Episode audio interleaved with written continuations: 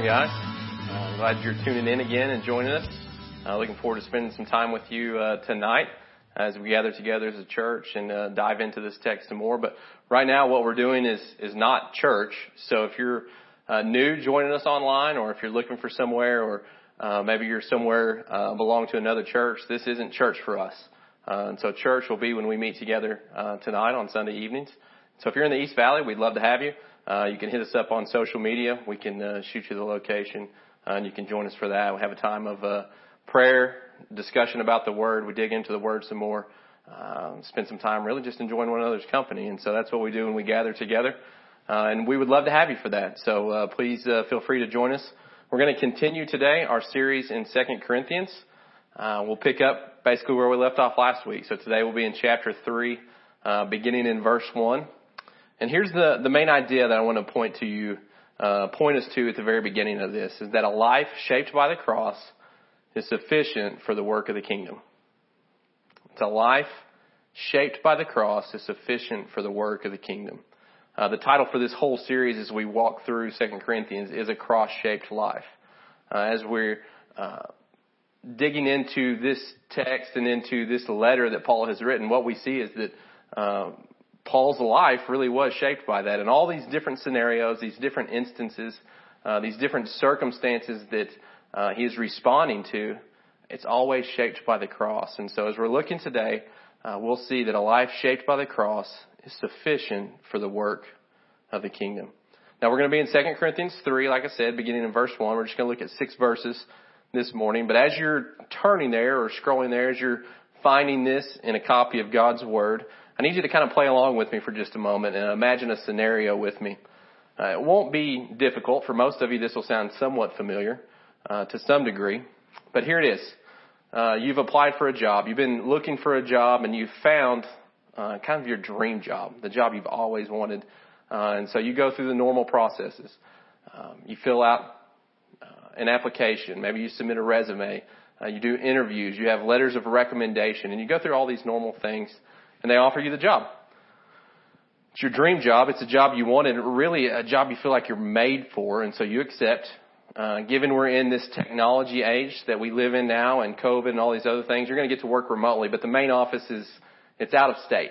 And so you're not going to be spending much time there. You may visit it from time to time, uh, but it's not where you're going to spend the majority of your time working. So you get the job, you're working, and just like you thought, you were made for it. You're killing it. Whatever position it was, whatever uh, skill set that you have, you're doing a fantastic job. And, and people are recognizing it within the company. And so you've been there a couple of years now, uh, working remotely at home or whatever type of office you've set up for yourself. And you don't know this because you're not at the, the headquarters or the main office, but there has been somebody that's been kind of coming around vying for your position. Uh, and they've been bringing their qualifications. They've been giving them their own letters of recommendation. They've been showing off their work and what they have the ability to do and really kind of uh, talking down about yours and saying, hey, we can do better than what this person's doing. Now, you don't know any of this is going on. And so there's some people, maybe some of the upper management in the company say, you know what, this, this new person that's been coming by, they, I think they have something we need. I mean, look at, look at this list of qualifications that they have and, and all that they've presented to us. I think maybe this is our person.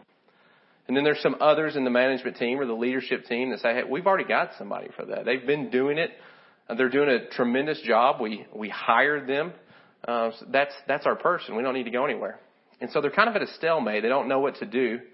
Uh, and one person kind of chimes in and says, hey, why don't we ask so and so to resubmit kind of their qualifications, uh, to, to give us a new letter of recommendation and we'll just lay them side by side, uh, and we'll make our decision from there.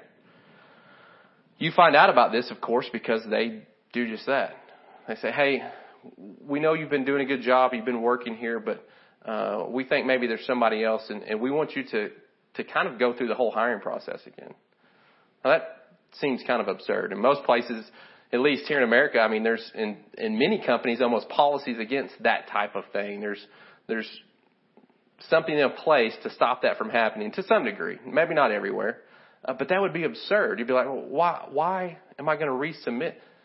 you guys are my letter of recommendation. You've been telling me how good of a job I've been doing, that, that I've been meeting the needs and fulfilling what you have hired me to do. And so that would just kind of blow your mind. We're going to look at this text today, and I, I think you'll see some similarities in this. My analogy is not perfect, so there's no need to go poking holes in it. But Paul finds himself in a similar situation uh, that is absurd, maybe even more so than the scenario we just played out. And so that's what we're going to look at. We're going to see Paul's response to this. And we're going to begin in uh, chapter 3, verse 1. We're going to look at uh, the first three verses here uh, and then work our way back through. Paul says, Are we beginning to commend ourselves again? Or do we need, as some do, letters of recommendation to you or from you? You yourselves are our letter of recommendation, written on our hearts, to be known and read by all. And you show that you are a letter from Christ, delivered by us, written not with ink, but with the Spirit of the living God, not on tablets of stone, but on tablets of human hearts. So let's, let's circle back around there to verse 1. Paul's basic train of thought really seems to be a continuation from last week where we, where we left off in verse 17. You remember Paul has been addressing some issues that some had with his travel plans. Uh, and as we kind of hit the end of the text last week, it seems that there's maybe a little bit of a transition. Paul's speaking to or dealing with some that uh, are are trying to profit from the Word of God. And so we don't have the exact scenario here. The text doesn't tell us right here. We know that Paul's going to address this in depth a little bit later on and give us some more detail. But here, uh, we know very little about it, even in the grand scheme of things. But the scenario is, is, is this. Prior to this, Paul has traveled to Corinth for really the explicit purpose of sharing the gospel, sharing the good news of Jesus Christ. And as he did, there were some who believed. And Paul is making disciples in Corinth. Now these disciples are now united in Christ and as Paul would have instructed them to do, they began meeting together and this is the church, right? And so now you have this church in Corinth and Paul is there for a little while. He continues to teach and instruct and train. Uh, but eventually Paul continues on. He moves on and continues on his uh, missionary journeys. Sometime later, a new group of men have come in. They've arrived in Corinth and they have commended themselves in some way to the church. And we don't know what that is. And, and commendation or a letter of recommendation was, wasn't uncommon. It was a, a normal thing, uh, much like it is for us today, uh, very similar. Uh, and so they've done that. They've come to the church, and whether it was a small faction or the majority, we don't exactly know, but it seems that there were some in the church that were convinced that these men had something that the church needed. And so now, in some way or another, they're calling Paul's credentials into question, his qualifications into question, vying for uh, his position in some way as if it were that. So Paul says, Are we commending ourselves to you again? Do we need letters of recommendation to you or from you? And the short answer is, of course not. No, absolutely not. But why? Why is that? Well, Paul says the church itself is the letter. Now, this is interesting. This is um, more imagery that Paul is using, and it, it's kind of just an interesting way to put that. He's saying, You are the letter. You yourselves are our letter. It's written on our hearts. So, what, what is Paul saying? And I think simply what he's getting at is that your life, transformed by the good news that we came preaching, is all the commendation we need. Remember, the title for this series is A Cross Shaped Life. Uh, and the theme verse that we've settled on, that we've highlighted, is actually from 1 Corinthians, not 2 Corinthians. It's chapter 2, verse 2, and Paul says, For I decided to know nothing among you except Jesus Christ and Him crucified. Paul came preaching one message Jesus Christ and Him crucified. The Corinthians heard this message. Many responded in faith and repentance, and their lives changed for eternity. And Paul's message hasn't changed. Nothing about his message has changed. He's preaching the same thing that he always has. His identity is the, in the same one that it's always been in. Therefore, the transformation that's taken place in their lives is enough for Paul. And he's, as he's pointed out, it should be enough for them as well. They don't need a formal commendation from Paul. they, they have something much greater than that.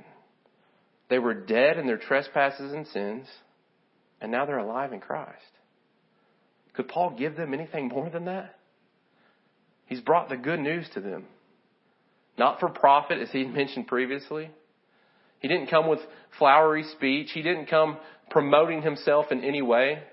He didn't come to take anything from them.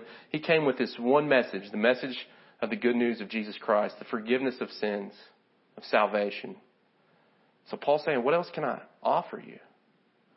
The life that you now live is our letter. There's no more recommendation needed.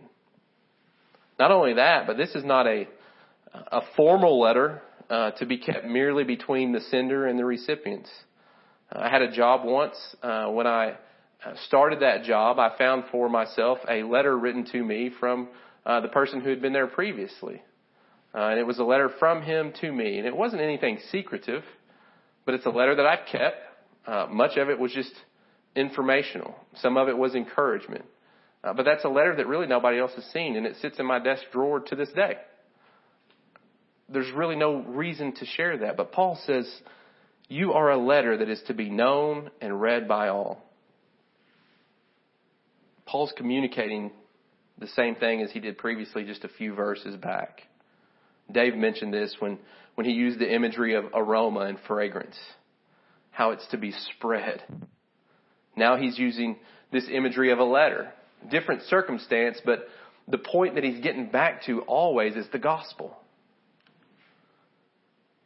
He continues there in verse 3. And, and this verse has, has a ton of imagery as well and, and several references to Old Testament text. And so uh, let me read this verse again. It says, And you show that you are a letter from Christ, delivered by us, written not with ink, but with the Spirit of the living God, not on tablets of stone, but on tablets of human hearts. Let me point out just a few things specifically about this verse. First, this letter is written by Christ. Paul's not the author of this letter. The Corinthians themselves are not the author of this letter. The author of this letter is Jesus Christ. Now, others may have uh, a letter from another human author. Uh, they may have the greatest letter of recommendation that you could ever have written, but it's by a human being. This letter that Paul refers to is a letter written by Christ. It comes from the highest authority. There is no greater recommendation. There is no higher commendation than Christ himself. Secondly, Christ uh, being the author and, and Paul is not the author. The question is, what was Paul's role in this? And, and he tells us, he says uh, that he is delivered, that this letter was delivered by us. You are a letter from Christ delivered by us. And this is what, how the ESV translate this phrase, this Greek phrase, which I think accurately captures the idea of what Paul's communicating. Uh, however, the literal translation of this phrase is being ministered by us. So you are a letter from Christ being ministered by us. If you begin looking at other translations, you'll see that there's a variety of, of acceptable uses here. Uh, and I do think that delivered by us communicates this point pretty clearly. But we miss out a little bit on something here because Paul is, is kind of leading into what he's going to say then in verse 6. This, this word minister or ministered is significant. And Paul's going to come back and hit that here in just a moment.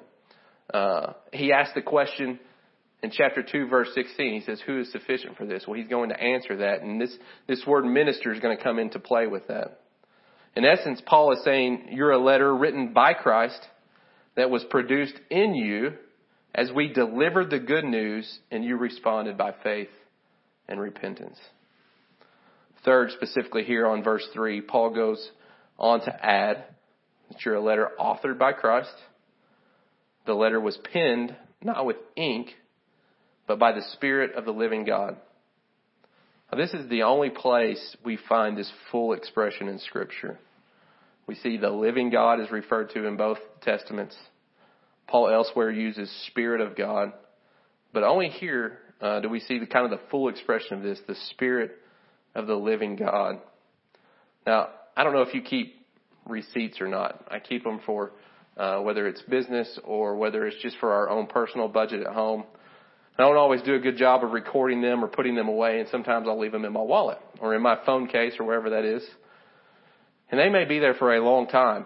And if you've ever done that, if you've ever kept a receipt for a long time, what you'll notice is eventually the ink fades. It vanishes. Or if you've ever seen just an old document, maybe an old newspaper clipping or an ancient document of some kind in a museum, what you'll see is that the, the, the written type fades. It doesn't remain the same as it did. So the way that this uh, letter is penned is significant here. Um, the Corinthians seem to desire or they've requested, uh, whether directly or indirectly, they've they've they've made mention of it in some way. They want a a temporary letter written with ink by the hand of a human author. And Paul reminds them that they have, and in fact they are, an eternal letter penned by the Spirit of the living God, whose author is the King of Kings. They're requesting something very, very minuscule. Paul is reminding them he's he he's not hammering this issue. He's going to get to this issue with some of these people that have come to town that have caused division in some way. Uh, he's going to get there eventually in this letter, but right now he's still uh, much like he was uh, has been this whole first few chapters. He's he's engendering compassion. He's trying to soften their spirit. He's reminding them of the deep relationship that they have, but not only the relationship that they have, but he's reminding them here of the gospel. You're asking for a letter, but, but we've given you much more than that. Your life is a testimony to it. The transformation that you've seen take place, you were, you were dead and now you've been made alive. Can I give you anything else? This is what Paul has reminded them of here. Then lastly, he contrasts a letter etched in stone versus a letter written on fleshly hearts stone can carry a message uh, for a long time. If you etch something in stone, it's likely going to be there for generations. But it's lifeless. Whereas the human heart can respond. Paul's words are, are very intentional as he's drawing on several Old Testament texts here. And we're going to dive into these a little bit more next week. This is kind of an introduction almost to that. Paul is, is laying some groundwork for this. But let me share a few of these verses with you. Exodus 31:18 says, "When the Lord finished speaking to Moses on Mount Sinai, he gave him the two tablets of the testimony, the tablets of stone inscribed by the finger of God." Ezekiel 11:19 says, "I will give them an undivided heart and put a new spirit in them. I will remove from them their heart of stone and give them a heart of flesh." And then Ezekiel 36:26 says, "I will give you a new heart and put a new spirit in you." I will remove from you your heart of stone and give you a heart of flesh. And we're not going to dive into these this week. And like I said, this section is, is, is almost introductory to what's coming. We'll see next week as Dave is teaching. But I think the point being here is that God prefers living hearts to dead stones. That a life transformed by the good news of Jesus Christ communicates far more than a letter ever could. They're a, they're a living letter written on their hearts by Christ. And that's far greater than any recommendation that Paul could ever give. Who, who's he going to reach out to for this? What is it that they're wanting? Uh, one of the one of the apostles, one of the the leaders at the church in Jerusalem. Paul's saying that doesn't matter. Look at your life. The testimony of your own life. That's not because of something that, that I did. I didn't change. I didn't make that change in your life. I was simply ministering to you and, and, and ministering as I brought the good news of Jesus Christ to you and that you responded to that. And it's Christ that has caused this change in your life. And because of that, there's no letter that's needed. You are the letter.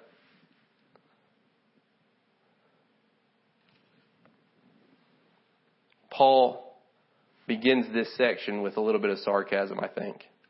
It's rhetorical. But the truth that he reminds them of is, is something I think so precious that all of us as believers must hold to tightly and that we need to be reminded of often. That we are an eternal letter penned by the Spirit of the living God, authored by the highest authority, and it's inscribed on our hearts. And so as a result of this, Paul then moves forward. What, because of those things, Paul then says this in verse 4. He says, Such is the confidence that we have through Christ toward God.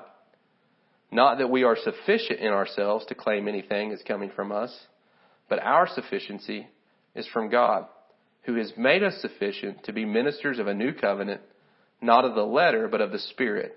For the letter kills, but the Spirit gives life.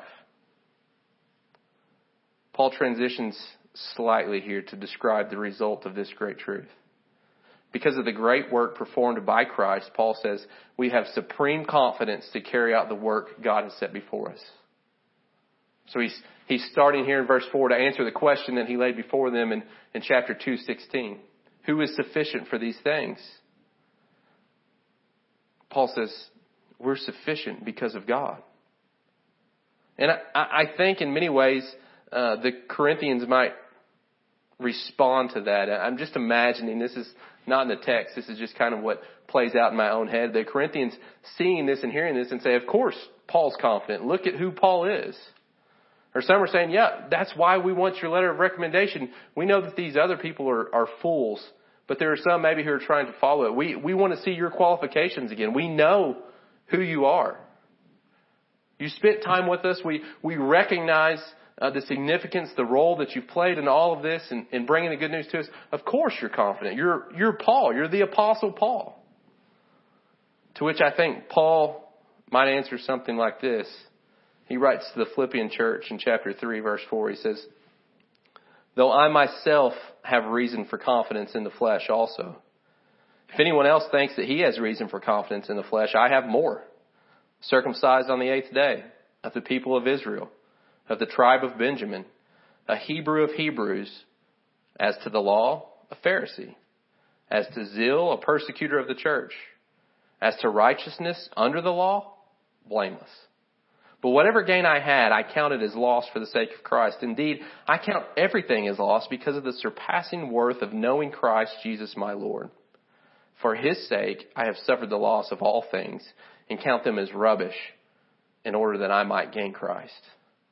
Now, whether it was Paul's life before Christ or Paul's life after he responded in faith to Christ, his qualifications are, are really uh, a notch above everybody else's. If you look at what he did and, and what he accomplished uh, in both settings, you would say, oh man, this is, this is a very spectacular man. But Paul says, all of that, it's nothing. He's set out, he's, he's, he's made a decision to know nothing but Jesus Christ and Him crucified. What he's done doesn't matter. The only thing that matters is Christ. His confidence is fully in God. His qualifications, his resume, any recommendations that he might have, Paul considers this trash. It's garbage. It's rubbish. Why do I need this? What, does this show you? How does this help anything? All I want to do is point you to Christ.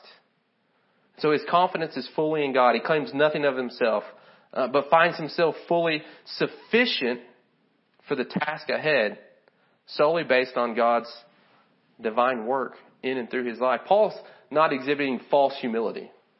You know, uh, you've done this or you've seen somebody do this. Um, you, they give you a compliment and you're like, oh no, you shouldn't, you know, and, and you're kind of like, keep it coming. That's not what Paul's doing. Paul's saying all of these other things, all of these qualifications that, that you want or that you desire, or that you seek, it's all temporary. It's all worthless. It means nothing. All that I have to give you, the only thing that I can give you is of Christ. And in that I'm confident. I'm confident in what God will do so long as I'm faithful to Him. The task that He's called him to, He's fully prepared him for. And so in that sense, Paul is sufficient. On his own, he's, he's fully insufficient. He's totally inadequate. There's nothing, regardless of, of how good he had been, it didn't make him good enough. Maybe by human standards, but the, the task of the work in the kingdom that Paul's been called to and that, that you and I as followers of Christ have been called to. On our own, we're inadequate. We're incapable of doing it. But in Christ, we're fully capable. God has made us sufficient for the task that He's called us to do. I this a couple of times, but in chapter 2, 16, Paul says, Who is sufficient for these things? We are. We are fully sufficient, Paul says. Not because of what we bring to the table, but because of God. Our own merits are fully insufficient. God has taken someone who is unfit in every way. In every way inadequate. And He's transformed him to carry out the work of the kingdom. He's given him purpose and made him fully capable of accomplishing the mission that God has set before him. Apart from God, he's nothing. But in God, he's confident to accomplish everything. Paul continues in verse 6 and he makes that mission very clear. He says his mission is to be a minister of a new covenant. Now again, Paul's referencing a, an Old Testament text. Jeremiah 31, beginning in verse 31 says this, Behold, the days are coming, declares the Lord, when I will make a new covenant with the house of Israel and the house of Judah. Not like the covenant that I made with their fathers on the day when I took them by the hand to bring them out of the land of Egypt. My covenant that they broke, though I was their husband, declares the Lord. For this is the covenant that I will make with the house of Israel after those days, declares the Lord. I will put my law within them and I will write it on their hearts and I will be their God, and they shall be my people. As a minister of the new covenant, Paul is a minister of the gospel. Now, I think we tend to hear that language that Paul uses here, a minister of the gospel. We, we, our mind runs to professional clergy, vocational ministers, those who are paid to be the pastor. But if Paul had something like that in mind here, I think he would have used a different word. I think he would have used apostle. Uh, that he would have referenced his, his, his apostleship as opposed to being a minister. This word minister just means servant. Uh, the same word that sometimes uh, uh, could be translated deacon. Paul's not referring to himself as holding the office of deacon. He's calling himself a servant. Dave mentioned this last week in, in talking about a triumphal procession and, and, and referring to us the, who would we be in that? Well, we would be the ones up front. We would be the conquered people. The king would be coming in the rear and those conquered people are now slaves to this king, a good king. Paul is, is using similar language here. He's a servant of the new covenant. He's a servant of the good news. This is not uh, just those who are uh, do this professionally or vocationally. I think Paul is saying that for all of us who are followers of Jesus, this is what we're called to. This is the mission that we have, that we're, that we're ministers of a new covenant. Now, you, could take that and go make an error the opposite way. One, you could hold it in, in esteem and say, "Oh, that's not for me. That's uh, Paul is a minister of the gospel. That's that's not what the Lord is doing in my life." And so we talk about the word minister and its meaning just being servant.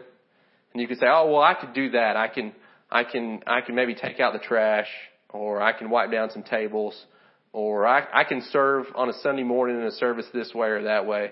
Uh, and, and I'm good with that. But this is a profound statement that Paul's talking about. A minister of this new covenant. The new covenant being found in Jesus Christ, that, that he's a servant to this. He's a slave to this. This is more than just uh, I can do something a little bit here and there, maybe on Sunday or a, a way to serve the church.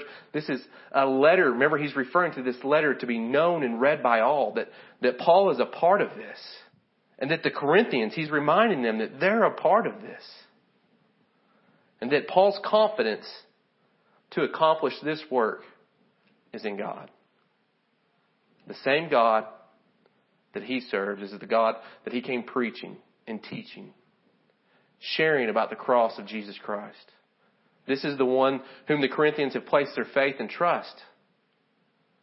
This is the same one. They serve the same one. They've been called to the same mission. It, it hasn't changed. So whoever's asking for Paul's qualifications or, or wants another recommendation or commendation, it really is irrelevant. It doesn't matter because we've been called to one work. And we've been not only redeemed, but we've been made sufficient for the work that God has called us to do.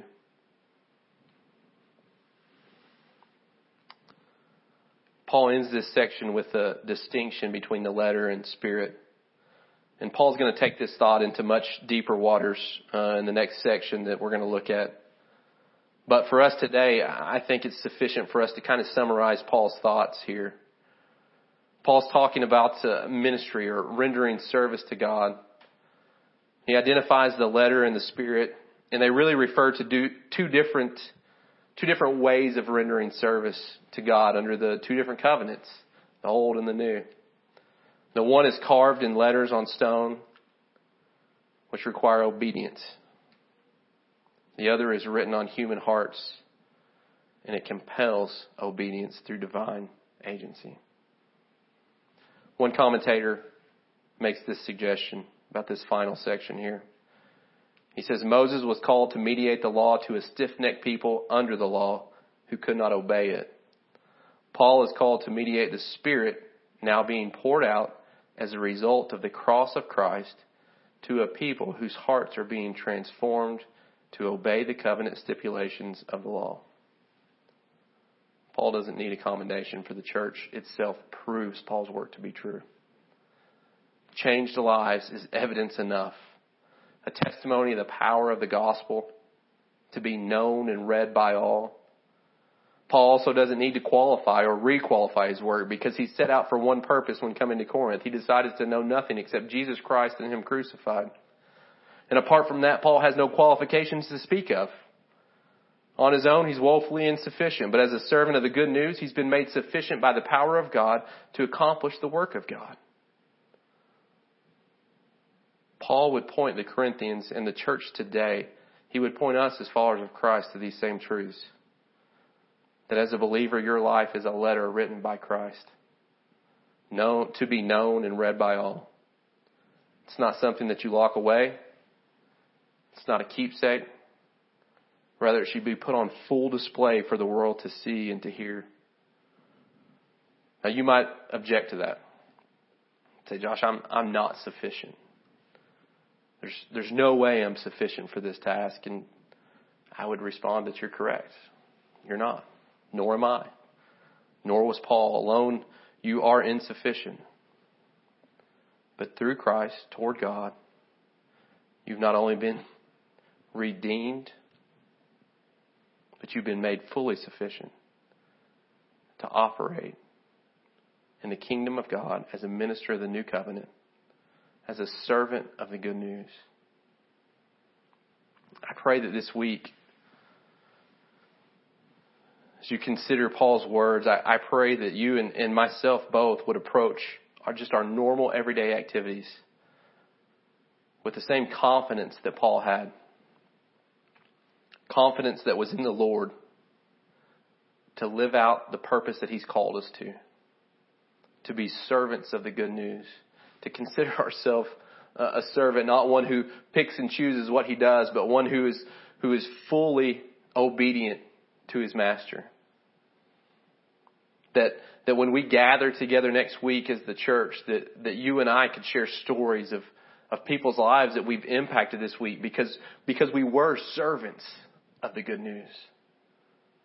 That when the Lord presented us with opportunities that, that the way that we lived our life out this week, the way that we spoke about Christ, that our lives would be a letter known and read by all. That the evidence would be seen in people's lives being changed your life is a letter. If you're a follower of Christ, your life is a letter with Christ as the author. And I pray that people will know it and see it and read it this week. That you would allow the confidence that comes from the cross to remind you of your sufficiency to accomplish God's work in His kingdom. Let's pray. God, we thank you for your word. And Lord, we thank you for how you've allowed us to be a part of your plan. Lord, we thank you that you've given us purpose. And Lord, that you've made us adequate to serve in your kingdom. Though everything about us is inadequate, Lord, that you have changed us. Lord, the fact that we're unfit has made us fit to serve in your kingdom. God, I pray that you would multiply that in our lives this week, that the confidence or, or maybe lack of confidence that we have, God, that this, this passage, this text would embolden us this week, that we would be reminded of these truths, that we would be reminded of the gospel. And Lord, that we would go about just our normal everyday task with a desire to be a servant in your kingdom. God, we love you and we know that you love us, and we pray these things in Jesus' name. Amen. Have a good week, guys.